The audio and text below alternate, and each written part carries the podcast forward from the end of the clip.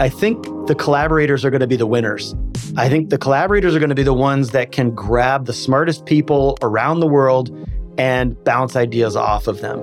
And the people who are going to wind up losing at the end is someone who just thinks, I'm the smartest person in the room and I'm just going to figure it out on my own. Welcome to the Future of, a podcast by Fresh Consulting, where we discuss and learn about the future of different industries, markets, and technology verticals. Together, we'll chat with leaders and experts in the field and discuss how we can shape the future human experience. I'm your host, Jeff Dance.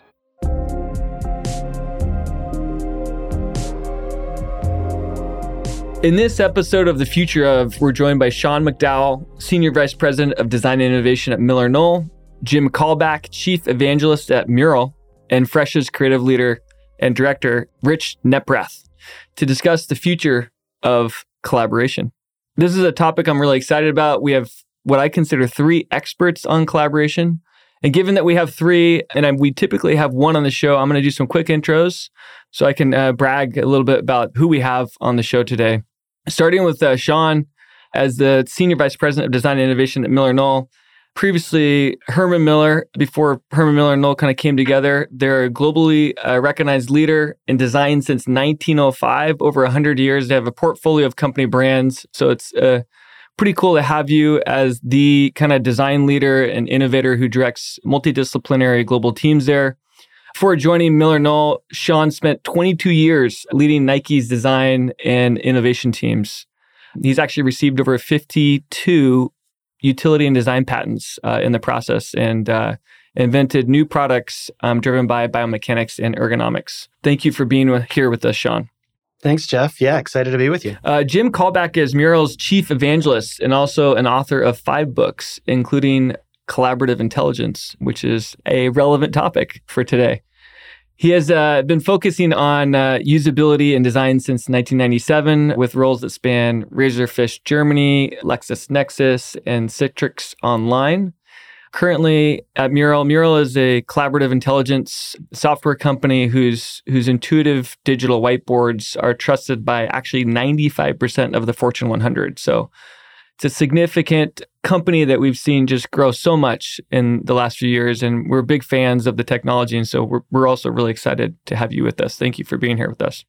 Yeah, great, great to be here. Hey, everybody. I look forward to the discussion.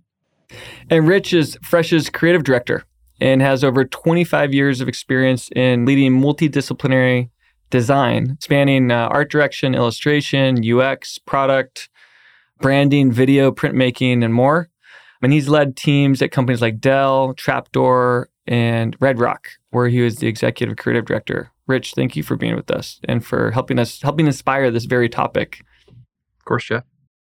Anything else that you can tell the audience as you think about the, the, this topic of collaboration, the future of collaboration? Anything else about your background that's that's relevant to this topic before we go deeper? Maybe I'll just touch on one thing. In between the 22 years at Nike and MillerKnoll, I did four years consulting. Two of those years were during the pandemic. And I think it just sort of completely changed this old school way of thinking about collaboration and, and started to enter into new technologies and new ways of working. So you almost had to like relearn what we had done in the past. And I'm actually, there's a lot of advantages to today's world. So it's going to be a great topic today. I think I'd probably want to point out that as a young designer, I was not highly collaborative.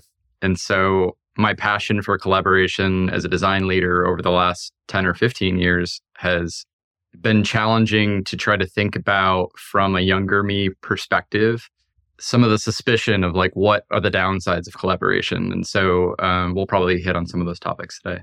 Yeah i'm thinking uh, along the lines of sean's comment as well too that i think the pandemic brought about some indelible changes to what we mean when we say collaboration and we're just at the beginning. I think this is literally a beginning point for a renaissance, completely rethinking what that means and the you know the fact that collaboration is a competitive advantage that we can't ignore. Thank you for that.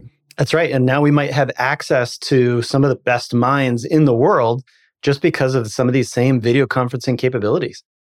Speaking of the best minds, you know, if I could take like your collective intelligence and put it in like a generative AI LLM right now, like I, I, would actually pay for that. Might make me like the Darth Vader, but I think the collective intelligence here is, is a little overwhelming. So I'm, I'm excited to see if we can actually collaborate as collaboration experts. As I was thinking about the audience and bringing this group together, I was thinking, okay, we have someone that's at like a tech company that also has a, a lot of science around people. We have someone who's at a, a workplace like environment company that brings like a design lens and a people perspective. And then having worked with rich for a long time as a design leader i know he brings deep insights from a psychology perspective which is you know the heart of people and design. Really excited to have all the mental juice here. I actually am really passionate about collaboration.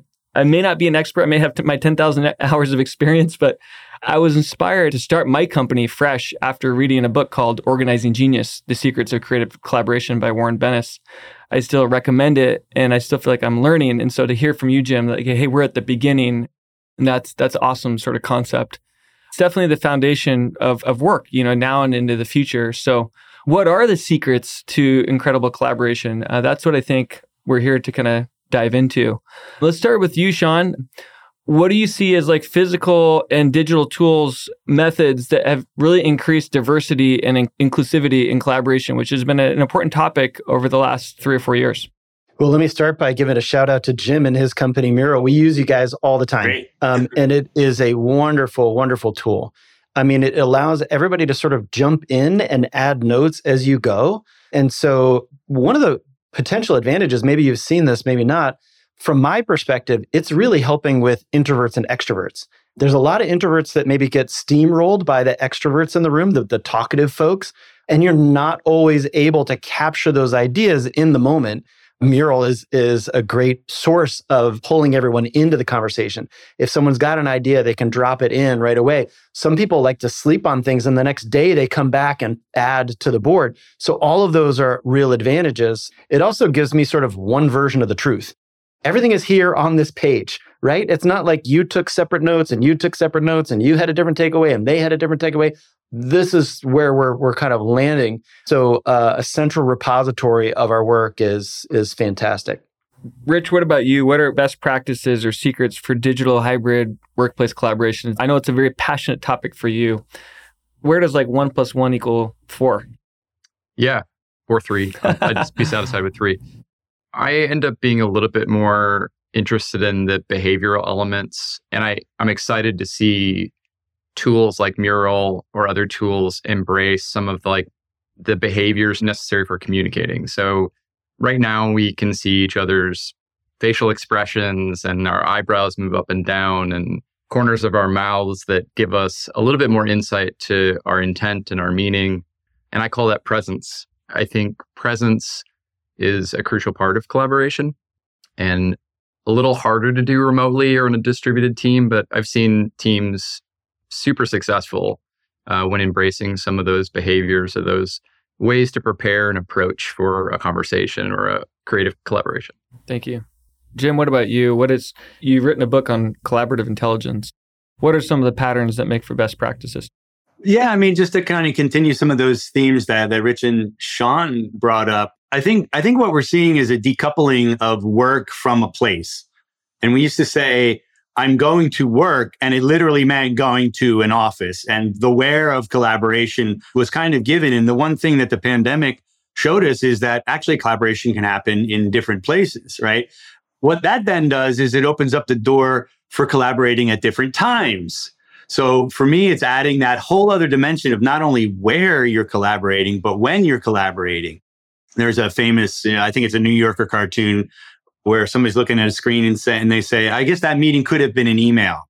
Right. And it's starting, it's starting to get this question of like, do we even need to be synchronously collaborating or can we add asynchronous to the mix as well too? So for me, it's about decoupling the where and the when of collaboration.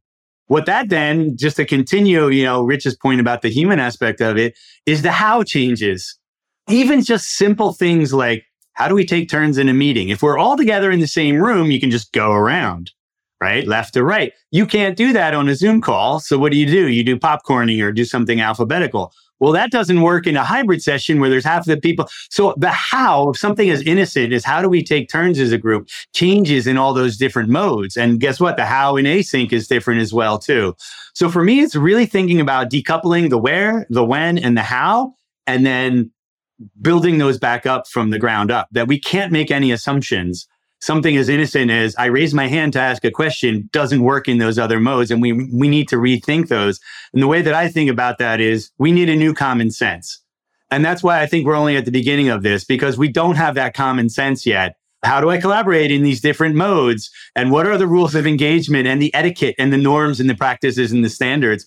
We're, we're at the beginning of learning that. And when I say we, it's like capital we like mural included like you know okay you put me up here as an expert jeff but i got as much to learn as everybody else does in this new world of the how of collaboration and, and developing a new common sense. Things have changed and that requires new learning. Even if you've written a bunch of books on it you're saying hey the environment has changed. Our outside is evolving. The tools are evolving so we got to evolve too. When i was consulting we were working on a new sailing boot. Uh, it's the middle of the pandemic when I was creative director for the Olympics, we would actually go to the location, meet with sailors. There's some real advantages to that, but it requires a lot of travel and there's a lot of potential difficulties in that. I didn't know how we were going to do it during the pandemic. But what wound up happening was we had access to some of the best sailors all around the world. So, folks from Brazil, folks from Greece, folks from New Zealand, and they all called in at different time zones. We made it work. And oh my God, it was one of the richest sessions that I've ever had, just because you had the best of the best. And we were used to asking questions and distributing and, and pulling people into the conversation. It wound up working in a digital format. And I was kind of convinced that it was not going to work. And it wound up being one of the best sessions. Love it. You mentioned synchronous collaboration. We talked about asynchronous collaboration with with great tools like like Mural. I find a lot of value in synchronous, asynchronous, and that like you, you can actually use tools when you're present as well and kind of do some hybrid things. I think this this is all evolving, like you said. Sean, from your perspective, as we think about physical space, you know, work, we've kind of we went full remote for a while. We've been coming back. We have different policies. Still, a lot of us are doing some sort of hybrid thing. Tell us more about how you know physical spaces affect collaboration. Yeah, I think that's a, an excellent question. I mean, I think all of us have sort of experienced environments where it's working and environments where it's really not working. As Jim said, I feel like we're just at the beginning stages of this journey. We're sort of shifting from working at a specific location, whether it was farming all the way to like a business, you know, thousands of years of us working together and collaborating and sharing stories over an open fire to then now this new way of working. So sometimes it's working and sometimes it's not from a physical space perspective. But we're seeing a massive shift in our real estate footprints with our partners asking for collaboration spaces. They're walking away from these workstations that were sort of the norm for a very long time. I'm not sure anybody loved open air spaces, uh, certainly like benching where you're sitting, you know, packed in one person next to the next to the other and when you're sort of in these hybrid environments and, and you're having a video call right next to me, who's having a video call right next to them, it blows up. The whole thing doesn't work. So then everyone's fighting for conference room spaces, and not everybody has those. So everybody's asking for new solutions, new opportunities. Blending of that physical and digital becomes really critical. I mean, other experiences that we've all probably had too is you call in and someone is blacked out on their screen and you can't get those facial expressions that Rich talked about. You can't get that engagement. You can't sort of see, is someone listening to me or not? And then the reverse is true too. Maybe you're at home and you call in and a whole bunch of people are in a meeting room and their faces are about this big and and you can't see them or read the body language that's in the room and many times you get ignored if you're calling in because they just have a physical conversation that they can all sort of read each other. So those are all the hurdles that we're currently trying to overcome, I think, with physical spaces and with digital tools. Sean, you brought up an interesting point earlier where you talked about like the thousands of years of of us learning how collaboration helped us evolve as a species. And I, I have thought about that even pre-pandemic quite a bit. Because as soon as you get to the office, that learning seems to break down and we start becoming very cagey and defensive and different sort of reactions and behaviors take over. Leading design teams, I found that to be a blocker for collaboration in that there's a, a sense of competition. Everyone has a different speed in which they think and they solve their individual problems. Collaboration sounds very scary to some design contributors. So, as Jeff was saying, I think a blended synchronous and asynchronous approach allows for those different speeds, tools that can sort of normalize those different speeds in a place that's like a common area for collecting ideas like mural is great. But yeah it, it, it can be really challenging to overcome the sort of competitive fear that if i don't speak right now or i don't show my design right now and get feedback i'm going to be left out it's interesting to have to deal with those sort of psychological burdens time is now scarce for most people. It feels scarce at least. And then you're coming together for these moments where collaboration is crucial. Like this is this is your time now when you're together. And so how do you maximize that and know that like, you know, if you're yin yanging between in a remote setting and then coming back together, it's like you have to relearn these different behaviors and leave some other things behind. I could see that a lot. Jim, for you, like you mentioned we're kind of starting over, like we just heard from Sean from like a physical perspective how a lot of things are are changing right now, need to change. From a digital perspective, how have you seen things change in the last few years? Yeah, I think digital actually for me is that's the substrate that's going to tie it all together. That moving in and out of async and sync, or moving in and out, out of remote versus together in person. The thing that's going to tie it together, the glue, if you will, is thinking and working digitally and digital first which is interesting because then what that means is there's an effect back on your in person collaboration, right? So there's a return to the office movement right now. I don't know if you saw Zoom just Zoom. announced, right? Zoom of all people just announced, you know, they're calling people back to the office. Not necessarily a bad thing, right? Because you get that, that personal contact. But I think what the assumption is, is we're going to go back to the old way of doing things. Like, no, no, you actually can't do that because there might not be people there or you might not be there tomorrow. So therefore, all of that collaboration that happened in the hallways or on butcher paper or sticky notes physically, I think we need to be thinking about digital in physical as well too. So that's mm. that's one of the big changes that I think I've seen post pandemic is we might be going back to the office, but we can't go back to the way that we hmm. used to do it. And we need the new how. You know, I was talking about this new common sense is okay, now we're in a room and we may all be together. How do we do that? Digitally so that it's as natural as just pulling out a sticky note because I'm going to need that digitally right. eventually. Right. And I'm not against butcher paper or sticky notes because I got it right here too myself. I'm not saying throw that away, but we need to think about how do we get from there? How do we get it back into the digital so we can all work from home on Friday or so that we can all work asynchronously as well too. So it shifts everything. I mean, it shifts everything. And again, I don't have the answer. I have, I, I know what questions to ask and I do have some advice and things like that. But I think we need to learn our way into figuring all this out together. Thank you. Rich, you kind of talked about collaboration can also not be efficient. So when is collaboration more efficient? When is it not? Any kind of rules of thumb that you guys have? Rich, start with you, but any thoughts on that? Yeah, I think what I've noticed is that as I've alluded to before in in the beginning of my career, I found working solo and late at night, all hours of the the morning, and coming in with a grand idea worked for me as an individual. And I later found out how frustrating that was for my teammates. But I still think that the independent time for creatives is incredibly important. So I think just initially, I found that I can get teams to be very collaborative with one another if we have established a shared vision together. We've formulated trust within the group to leave the group, come back into the group, and that there's a trust that people are doing their proverbial homework and coming prepared, and then being vulnerable enough to share that work or share their thinking and get feedback. And great collaboration looks like building and building on each other's ideas and moving things forward.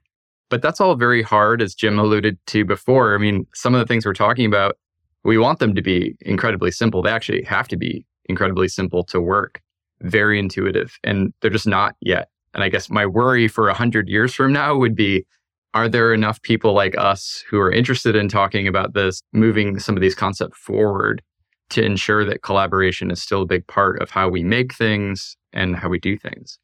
I think you're indirectly hitting on the fact that people are just very complex. And when we bring all that complexity with us to any sort of team environments, any new situations, you know, Jim, from your perspective, how do, how do we keep things efficient together? Yeah, a couple of things come to mind. One of them is around pace. So we talked about synchronous versus asynchronous collaboration, and I'm starting to lean away from asynchronous and think about pace. We even mentioned you can be working asynchronous together, right? The important part there is you have control over the pace of collaboration. Mm-hmm. Because I think what has happened is our mental model of collaboration came from being together in the physical office space. And anytime I needed to work with my team, I called a meeting, right? And when you take that into the remote or the all you know all digital world that we experienced during the pandemic you end up with zoom fatigue even the spontaneous things are now scheduled right, right. So it's really about balance now. And I think the key to unlocking a lot of this, in my, my opinion, is adding more asynchronous collaboration to do exactly what Rich mentioned, which was to allow people to work at their own pace so that their own cognitive style or even time of day, I'm a morning person, I'm a night person, right, right is great but don't eliminate those synchronous moments as well too it's about rebalancing that away from mostly synchronous and a little bit of asynchronous to 50 50 or something like right. that. Because as much as people don't want to waste their time in meetings people don't like meetings we like to meet. There's a very human side of collaboration right that is okay productive effective and things like that but it's also like you know, I go to work because I like meeting with other people and there, you know, work is also social and personal and human at the same time. So we don't want to get rid of meetings, but we need to rebalance things so that you, people have control over the pace of collaboration while they still have the chance to be able to meet and sometimes face to face as well too. Fly halfway around the world, you know, for that yearly retreat. That's super important, right? It, it doesn't go away. It's really just about recalibrating all of this, I think. I agree. Not not being maybe extreme in one or another. I love this concept of meet versus meetings, and certainly I'm, I'm, sure you guys have experienced all as leaders. Like I can call four less meetings if I can just do quickly grab with someone, meet, and then it's not disingenuous that like we're only going to chat for three or four minutes, but um, we're going to get we're going to accomplish something. Versus if I if I set up a Zoom meeting for three or four minutes, it feels disingenuous that we, you're only going to spend three or four minutes with me. Like, whereas it's like, oh wow, we just had a great deep little moment when we met in person. Sean, what about you? Where do you feel like collaboration it can be more efficient? When is it not? Yeah, I think from my perspective, we do a ton of collaboration, especially up front in the early stages. We get the right people, we get a lot of smart people. I'm a big fan of mixing folks. So, like, I, I love this call, for example, because we're all kind of coming from different places. So, I like some of those wild cards and introducing that into the upfront part, having kind of an open whiteboard where we're all putting our ideas in. And then it tends to be as we work our way down the path and we start to agree upon the solutions and we're sort of all bought into the concept, then it can open up to just individual working time where people can crank and get the job done. So I'm I'm kind of a big fan of of stacking it up front. Upfront alignment. That makes sense. What about this? Like as we think about work in general, what kind of work needs the deep collaboration and what does not? Just open that up to the, the group. I'm coming from a kind of a design and innovation space. And I think from an innovation, if you're really going to come up with something new, there's lots of smart people in the world that can kind of invent ideas from scratch, but I do think that the best ideas come from kind of some of that teamwork or just thinking outside the box or thinking differently. And maybe to pull a, on a thread that that Rich was sort of putting out there earlier too, a hundred years from now, I'm super optimistic, but I think the collaborators are going to be the winners. I think the collaborators are going to be the ones that can grab the smartest people around the world and bounce ideas off of them. And the people who are going to wind up losing at the end is someone who just thinks, I'm the smartest person in the room and I'm just going to figure it out on my own. One of the things that we're recommending, and we have a couple of little exercises around, Jeff, is to actually look at the types of collaboration interactions that you have with team and ask, you know, based on your specific situation, which ones are better synchronously synchronous and which ones are could be asynchronous. And very often it's things like, info shares, announcements, and even status updates. that can all be done asynchronously at your own pace, right? So then when you get together, those are the creative moments or decision making moments right? And we have a little exercise. We call it the rhythm of collaboration. And that's that rebalancing or the recalibration that we need to do that the office space itself before the pandemic actually governed a lot of the rhythm of collaboration. And when you take the office out of the equation or make it hybrid, then suddenly you need a new heartbeat, a new pulse to that. And it needs to be rebalanced by doing exactly what I think you suggested, Jeff, was to think about when do we need to actually get together synchronously and meet, which may not be a meeting, by the way, and when can we work at our own pace and literally visualizing that balance of team interactions and recalibrating it from that standpoint. That's cool. I mean, as you think about Mural being a collaborative and intelligence tool in your all your deep thinking behind that, suggesting when this is important to have synchronous collaboration as well even from that perspective would be would be kind of like REI saying go outside don't come into the store and buy during the, their day. Interesting line of thought there. Sean what about you? As you think about collaborating with teams you mentioned innovation creativity and upfront when do you not need to kind of get together or do as much collaboration any thoughts there yeah, maybe just continuing that thought sort of towards the back end. I've got a lot of designers and engineers on my side that need time to just crank. And so, designers for some of that creativity, once we've aligned on the direction, having blocks of four hours, five hours at a time has proven to yield the best results when they can kind of get in that creative flow to Jim's point, not over scheduling people where they've got a meeting every hour and then they're going to try and like design somehow in the evenings or weekends. Like that's sort of absurd. Uh, so blocking that creative time and space. And same from an engineer's perspective. There's a lot of heavy lifting that needs to be done in order to make something bulletproof and, and strong and, and, and worthy of mass production. And so that takes just good hard working time. And that's a lot of that is individual time. So you have purpose and alignment up front. You're going to focus on that deep collaboration, but then you're like, hey, you have that now, run, and you don't need as much team time. Of course, you're going to come back together, but you need some of that deeper kind of thinking and concentration time. Yeah, and whenever anyone runs into a roadblock, that's when we can kind of come together and and and solve it. The analogy that I draw a lot is once we decide that that's the mountain that we're going to climb, you can walk around different trees and boulders. You can make all of those choices by yourself. You don't need to check with me or with the rest of the team on like there is an obstacle in front of me because I know that I got to get up that hill. That gives people a little bit more freedom and autonomy to do what they need to do. But let's say it's a cliff and they don't they don't know how to cross it. Maybe we all get together and figure out a way to create a bridge. Makes sense. We heard a lot of studies about remote work where they were saying, "Oh, it's more productive to be remote." But then we had other studies that showed a, a, different thing where it wasn't more productive. And I think it really comes back to kind of the type of work. If it's a routine task, of course it's it's not going to be productive to be with people and get distractions.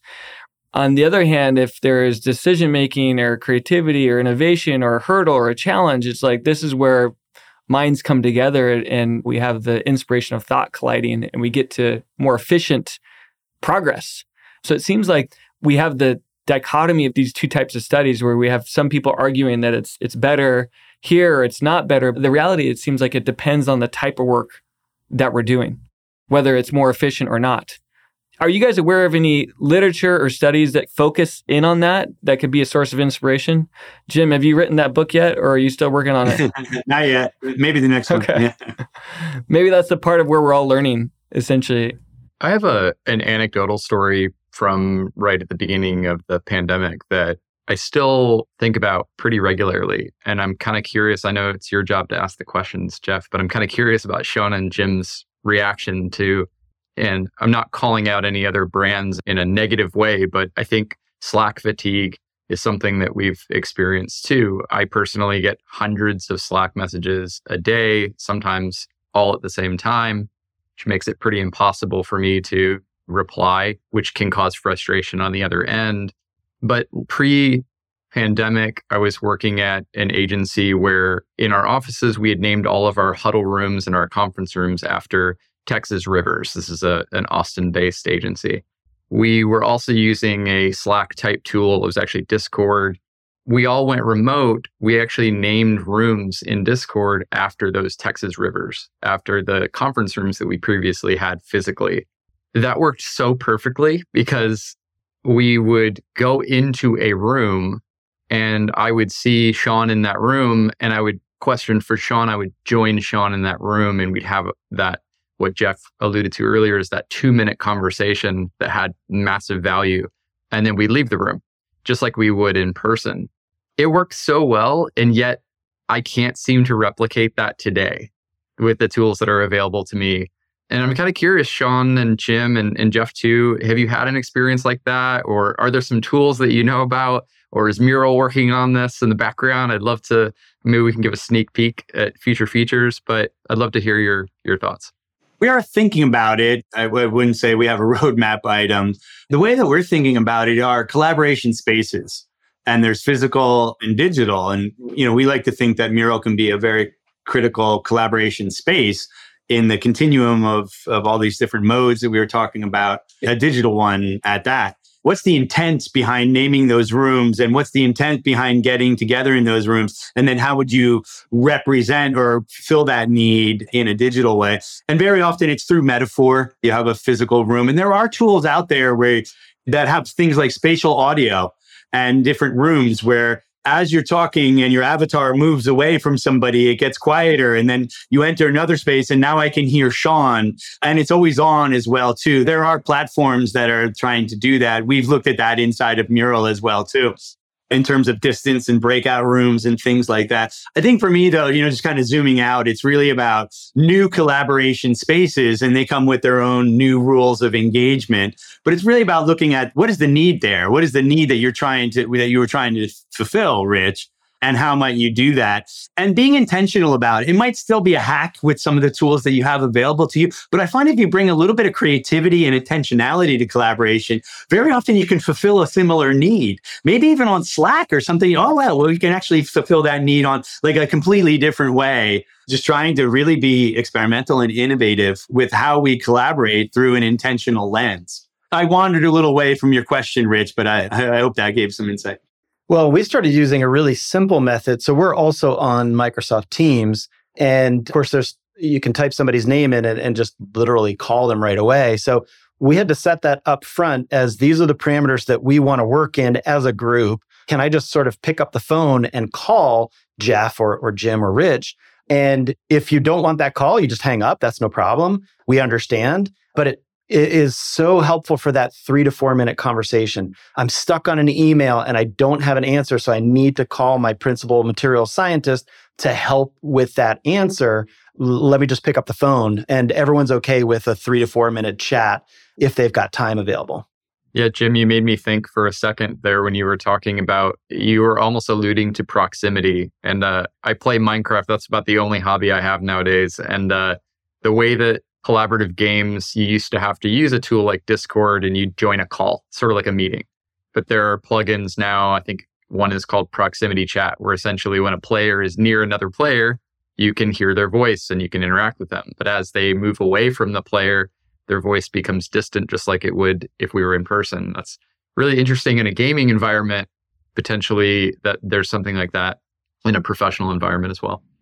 I like these examples. Definitely, you know, Mural put out a report about how only 51% of people are happy or somewhat happy with how their kind of team collaborates. Harvard did a, a review on kind of collaboration overload. We've heard a lot about Zoom fatigue. And so thinking about like where we collaborate and then how we also avoid too much collaboration so we can do some of the deep work. Sean, I'm curious from your perspective as like a leader who's leading multidisciplinary teams, who's also creative, like how do you make space for some of that deep thought? I struggle myself as a leader to kind of have that. Yeah, I, I, think I was mentioning earlier there's structured time and unstructured time, and we try and sort of agree upon our operating principles up front.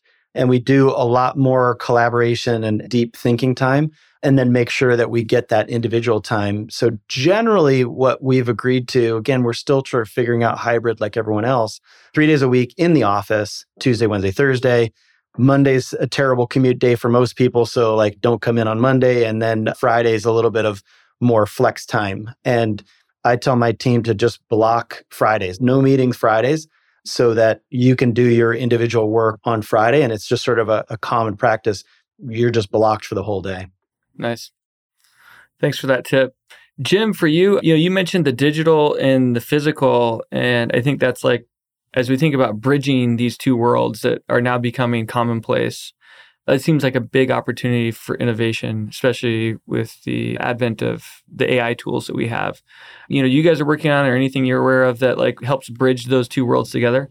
Yeah, and we are looking at AI. I think that's a good example to blend those together. The one recommendation or piece of advice that I have is you don't necessarily have to wait for the tools is kind of a chicken or an egg question. Do you wait for the tools to be there before you start inventing or adopting the behaviors, or can you do things now? And I believe that we can do a lot more with our current tool set than we currently are if we take a much more proactive and intentional view on collaboration and say, even if it's a hack, how might I use the current capabilities that I have?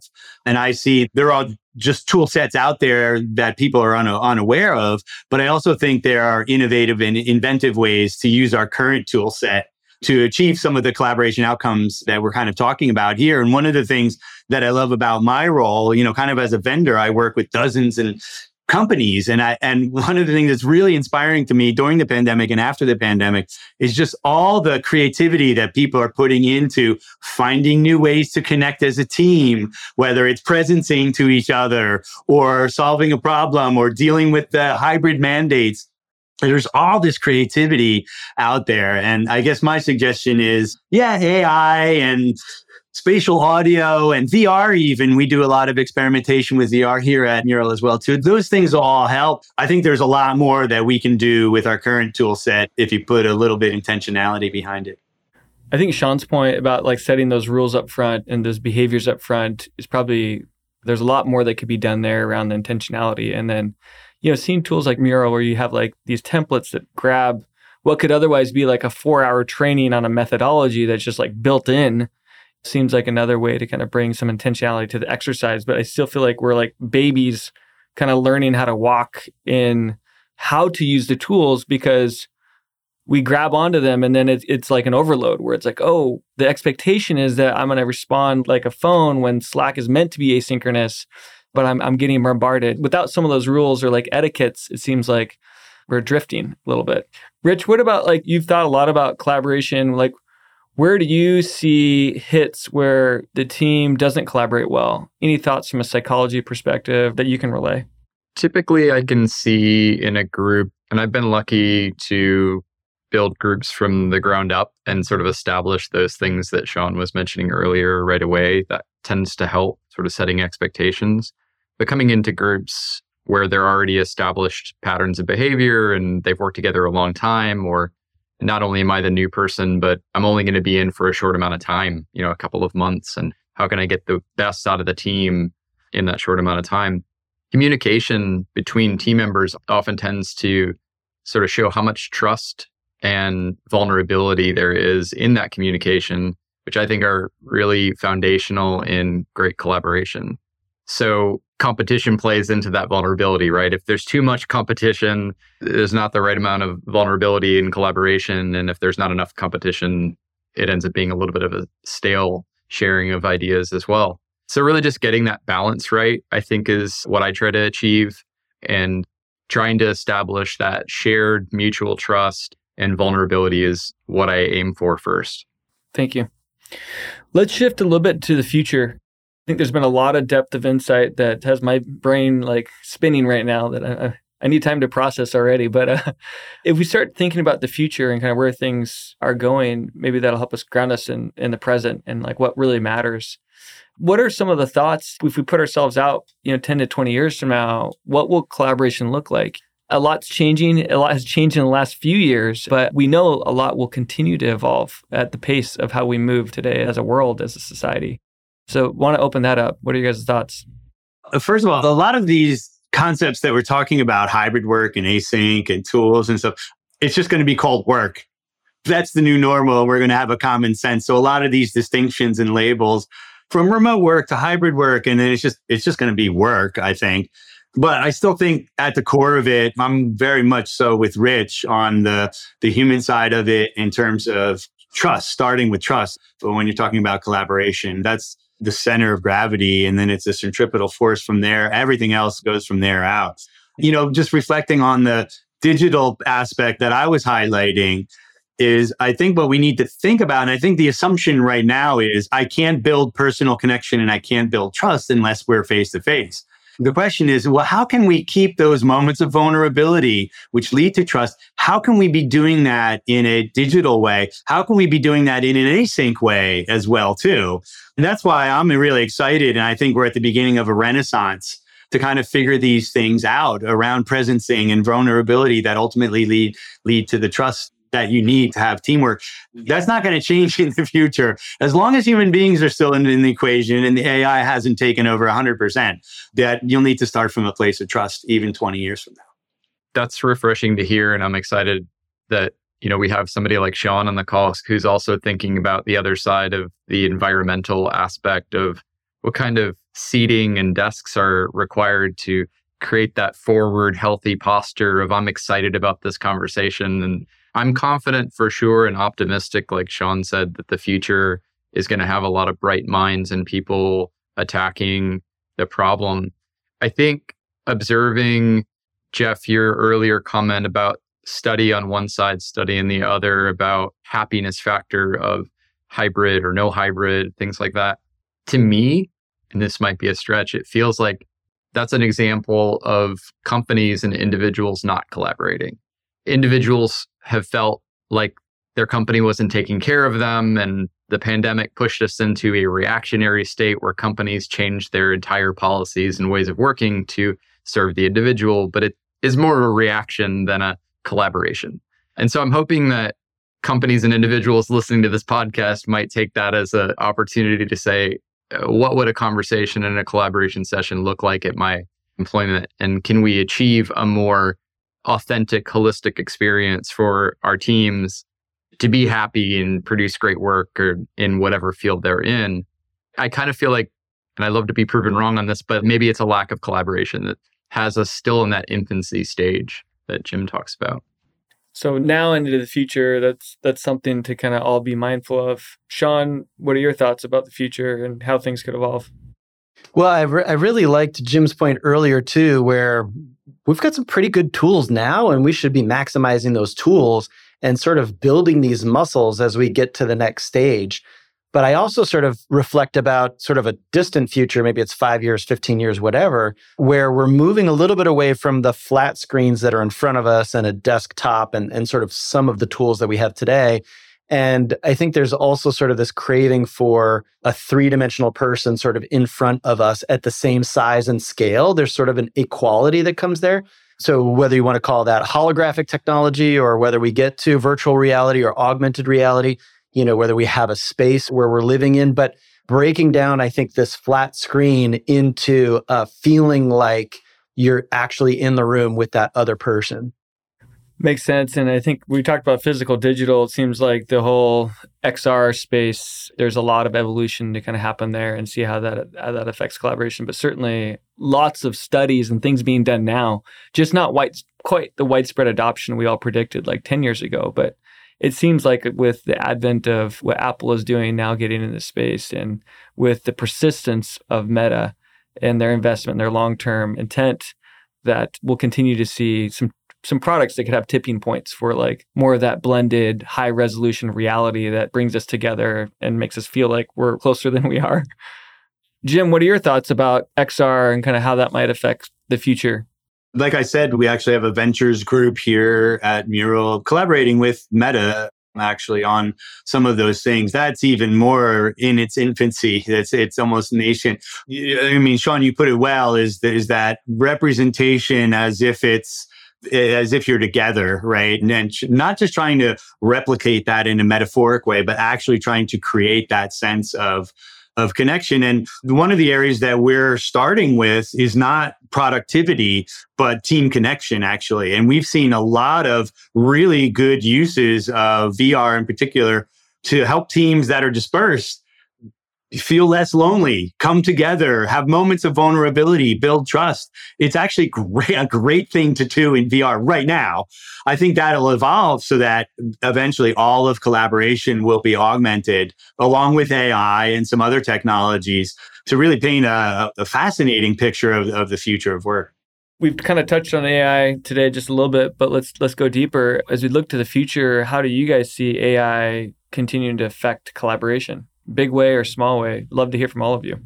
I think big way. I was just thinking too. I mean, I'm I'm more of an old school designer, right? Like I started and trained like pen and paper on a drafting board and and like using markers and creating that way. And eventually the computer became a tool that helped me go a little bit faster, especially for precise drawings and doing manufacturing details and things.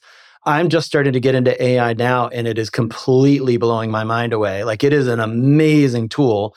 We just had a prompt the other day, a, a new space that we're exploring, and you just go in and type in, here's the parameters, and 50 ideas come back immediately. Now, some of them are trash, they're just terrible, but some are really good. So, being really good at prompting upfront, knowing your creative direction, sending the tool in a direction, and then curating that and finding that solution in sort of a, a haystack. Oh my God, I think it's going to completely transform way faster than I thought. I thought this was years away, and we're using it as of the last month or two. That's exciting to hear, Sean. I similarly, I, I think, was a little bit more reluctant but am really impressed by how quickly I can have early concept ideas in front of me almost as if I had a limitless team at my disposal. And a, a, lot of it is junk, right? And so um, you have to count on your taste to evaluate what we should move forward with and what we shouldn't. But it's definitely exciting time, definitely different from where I started in my design career, but definitely exciting. Yeah, I was talking about the where of collaboration, the when of collaboration, and the how. I've been starting to think about AI as a, you know, the who of collaboration. And I think one of the evolutions of the word uh, hybrid is going to be hybrid human machine that you have a digital double that you bring to work with you. And it's like where does the machine end and the human begin and why? You know in 5 or 10 years when we say the word hybrid we're going to look back on this conversation and say hybrid in the office or not in the office? That's, that's old fashioned like we're talking about hybrid like half human half machine hybrid worker in that sense as well too. But i do see it as complementary somebody might pull a soundbite out from today in 10 years and say, hey, Kalbach was, look how wrong he was. But I still think even in the foreseeable future, there's going to be a place for the human being around creativity, imagination, trust, taste, even. I love that word. You know, is AI going to have taste or an opinion like a human team will? I was like, uh, no, I don't think that. Can they accelerate the brainstorming? Can they accelerate creativity? I think so. So that's why you're going to have this hybrid worker almost. The who of work is going to be hybrid, I believe, and complementary, not replacing 100%. Yeah, we have the same philosophy. It's together. And I think for the long time, we've humans feared computers the same way before they really became mainstream, became an augment of what we do, and and truly did change how we work and what we do. You know, and we kind of have the same fear of, of robots, but truly, you know, being deep in the robot space, we have a similar philosophy that it that it's together. You know, the future of robots has been actually disparate, but the future is together. We just had a big conference on generative AI and robotics last night, and this is the very topic we went went deep on for three hours. So it's fresh in my mind, but I love this notion of together sort of augmentation, not replacement, and acceleration. I'm curious as we think about collaboration, like, you know, do we see that bringing people together more, or will it bring people like apart more? Any thoughts on that as we think about the future? Because if you have all this information at your disposal, or if you could call my AI 20 years from now and be like, well, what does Jeff think? And uh, we could do the the podcast with, with just our agents. You know, any thoughts there? I think that when if we agree that trust and vulnerability are so crucial to great collaboration, I think there's going to be a risk at anything disrupting that delicate foundation of how an individual feels that there is trust. But that's not an obstacle in the way of achieving trust and, and good collaboration. I just think we'll have to always be on our toes in order to say like how does this thing cease to disrupt and more augment and move forward. Thank you. As we think about technology in the future, you know, technology kind of has a life of its own. It evolves way faster than we do as humans. We're kind of constantly catching up with with the likes of all the innovation coming out of Mural and and uh, any other great tool. And it just these tools can make us better. And as we think about life, we have relationships, we have like the knowledge that we gain, we have our ability to to magnify our talents and creativity. And technology can play a role in either helping those things, helping those relationships and, and our knowledge and our creativity, but also can hurt our relationships, our knowledge and our creativity. Any thoughts about how we keep technology at a place where it builds relationships, knowledge, and creativity and doesn't hurt us? Because we've seen both. We see both with these things where it impacts it's impacting the next generation in a way that where it's not uncommon to have like a 50% at least awareness of mental issues that some are bringing back to technology and how quickly we maybe evolved but didn't realize what was happening. So i'm just curious with all these great minds in the room do you guys have any uh, broader thoughts about how to make sure technology we use it to, to better ourselves versus to, to hurt ourselves uh, that's a, that's a really big question, and I think you know part of the answer is we don't know yet. I think there's a couple, lots of different levels at which we can approach answering that question. Everything from policy and regulation to just norms and, and guidelines, and then personal behaviors. How do you approach using you know technologies like AI to augment rather than replace? And you know, my hope is that that actually shifts the equation more to the human side, actually and that when we talk about work, that that becomes not only synonymous with collaboration, becomes synonymous with connection and connecting with human beings, right? To form an opinion or a point of view or be creative into things that, at least right now, AI and other technologies can't do. So, you know, for me, I think I think the future of work is also about the future of lifestyle right? The, the reason why people want flexibility right now is not necessarily so I can work better. It's actually, I want the flexibility so I can live better. So my, my hope is we keep that in mind and we don't just like you were pointing to the cell phone, you know, sitting around a cafe, you know, everybody's got cell phones out or, or things or cell phone neck, you know, is this new, there are all these new phenomena. And I think, I hope we approach those problems in the future. It's really about our attitude and how we're approaching those new problems, but we don't know yet what those new things are going to be but we approach them from a very human standpoint is is my wish. Thank you. I think to be human is is to be social and to be social is to really be collaborative. So i think as we think about the evolution of work and the and maslow's hierarchy of needs you know I, I would say hey we're getting more and more creative together over time and that hopefully brings us together even though we're leveraging tools like ai and robotics and computers to to do some of the more manual repetitive routine tasks that really humans weren't designed for.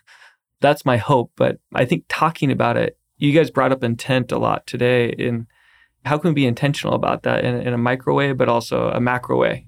Let's close with a couple questions just to wrap up. You know, this whole topic's been one of, of collaboration, and I've been inspired with a lot of the lines of thinking. As we think about collaboration, like who or or what inspires you kind of around this topic? You know, Jim, you've written a lot of things. Sean, you've and Rich, you guys led some amazing teams that, that where it's required to be collaborative and, and innovative. Where do you guys look for inspiration around this topic, knowing that we're at the beginning? Yeah, my thought is access. It's starting to get really easy to, I'll switch back to my Nike hat for a second. Having access to some of the best athletes in the world was tricky you had to sort of go through their agent and you had to fly to Los Angeles and meet with LeBron James and have him try on products. And it took forever and it took months of planning. To set up a half hour touch base with LeBron James or with Serena Williams or, or some of the best athletes in the world is so much easier, especially if I have flexibility on my side. So if I'm like, yeah, let's do it on Friday, and whenever the opening comes, let's have a touch base. I'll send you the product ahead of time. You can try it on and, and sort of wear test it. And then I want your feedback for 20 to 30 minutes. Oh my God, it's a game changer. So my access has completely changed over the last several years. And that I think is only going to continue to grow. I'd have to say that the inspiration that I find, especially a lot in the last couple of years, comes from like the younger design talent out there. I think they're as I hope I was when I was a young designer, very curious about the do's and the don'ts and the rights and the wrongs. They're trying to build their bag of tricks that will eventually serve them well later in their career. What they don't know is that that bag of tricks also comes with a lot of bad habits and things that we develop as the more senior and, and skilled we get, right? So I think a lot of the best ideas on my team right now come from the fringes of the lack of experience and the lack of having the immediate answer. And I'm often writing those things down and creating workshops around them. And so that I would say that's my answer to where I'm getting the most inspiration from at the moment. I get a lot of inspiration from our customers. I, I kind of mentioned that I'm really lucky in the position that I am is I don't just work for for one company. I mean, I do, but I get insight into lots of across industries as well too.